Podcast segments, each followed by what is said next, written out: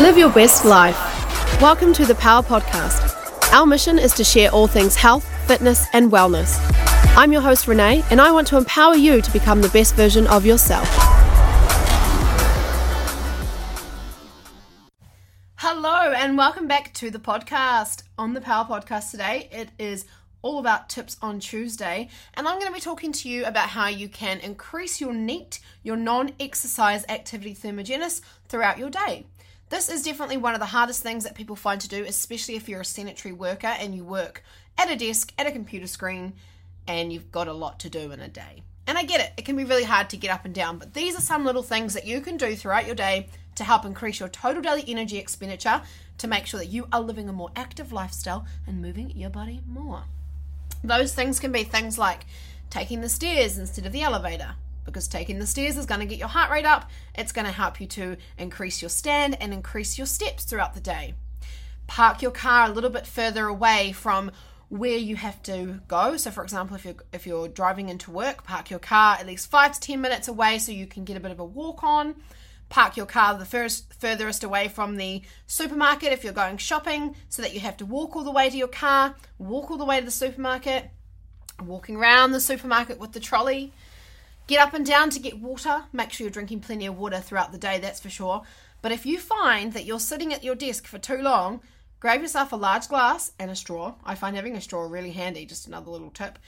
And get up and down to get more water. Make sure you drink enough and don't use the excuse, oh, but I don't want to go toilet, because going toilet is a good thing, okay? And drinking water is a really good thing. So don't use I don't want to go toilet as an excuse. It's not a really good one. Just a side note. So get up and down to drink, get your water. Or tea, if you like cups of tea, or walk down to the local cafe, support a small business, and buy a coffee. Get your body moving throughout the day at work as best you can. Talk to your colleagues or talk to your boss on walking meetings. Suggest, unless you have to be looking at a computer or you have to be looking at a projector, suggest everyone going out and doing their meetings outside for a walk. You're going to get fresh air, your brain's probably going to feel a lot better, you're not going to feel as fatigued from sitting down and staring at screens, you're probably going to feel so much better, and the ideas that you need to spark within the meeting spark even better. So get outside and walk. Use your break time wisely. If you have a lunch break for half an hour, spend 15 minutes of that break walking, moving, stretching, moving your arms up and down, doing some wall angels on the wall to open up your chest and get those back muscles fired up. Spend some time moving. Now, if you're like me and you only take 15 minutes for lunch every day, eat your lunch for 15 minutes and then get back into it, then make sure you've got a walk planned somewhere else throughout your day. I personally make sure that I go for a walk at the end of my day before picking up the kids from daycare, or I'll do it in the morning in between whatever it is that I'm doing. So make it a priority to get out there and move the bod. That's the only way you're going to get your steps up. It's the only way you're going to increase your NEAT. The reason I'm talking about steps is because one of the best ways to track how much NEAT you're doing is by looking at your watch, like your smartwatch or your Fitbit or whatever it is that you have, to see how many steps a day you are doing. And by looking at that, it gives you an approximate idea as to how many steps a day you're doing, which can indicate how much movement you are doing daily.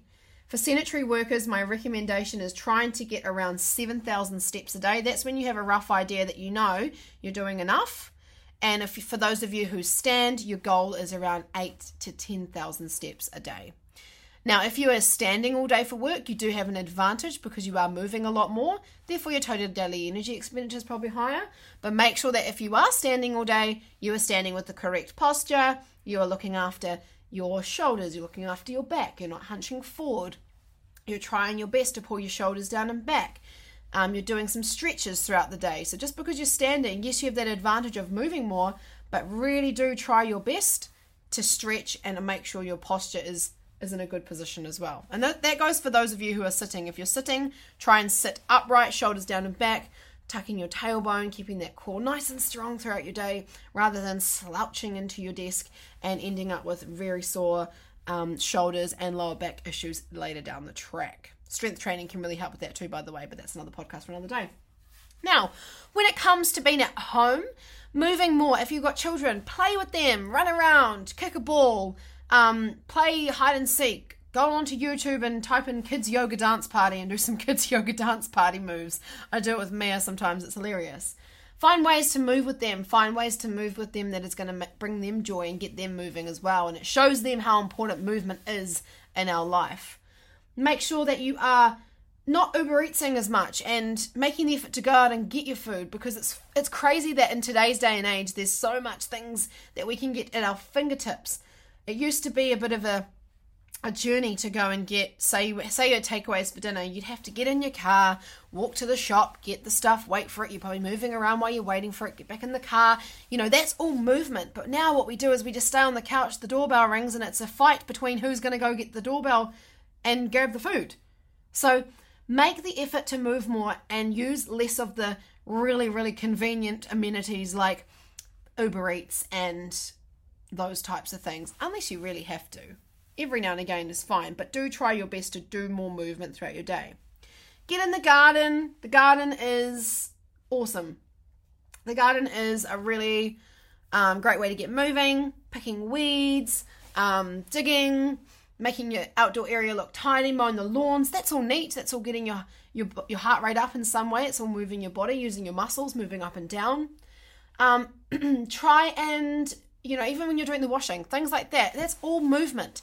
So staying active throughout your week doesn't mean you have to go and do a 500 meter bloody sprint or a 10k run. You just need to make sure that you are staying active and moving more and getting up and down off the couch, not staying on the couch for 7 hours in the evening watching series and program after program, because that's not good for our health. It's fun to do every now and again, but honestly, if I'm being really, really honest with you, sitting down and watching series all day, every day is not good for your health. It's not good for your mental health either, because you just get locked in this room, you're staring at a screen, you're not moving enough, and that's the perfect opportunity to start overthinking and feeling anxious because you're overthinking about everything that's going on. So get moving, get the good, feel-good endorphins firing up through your body so that you feel good, you think good, and everything is amazing.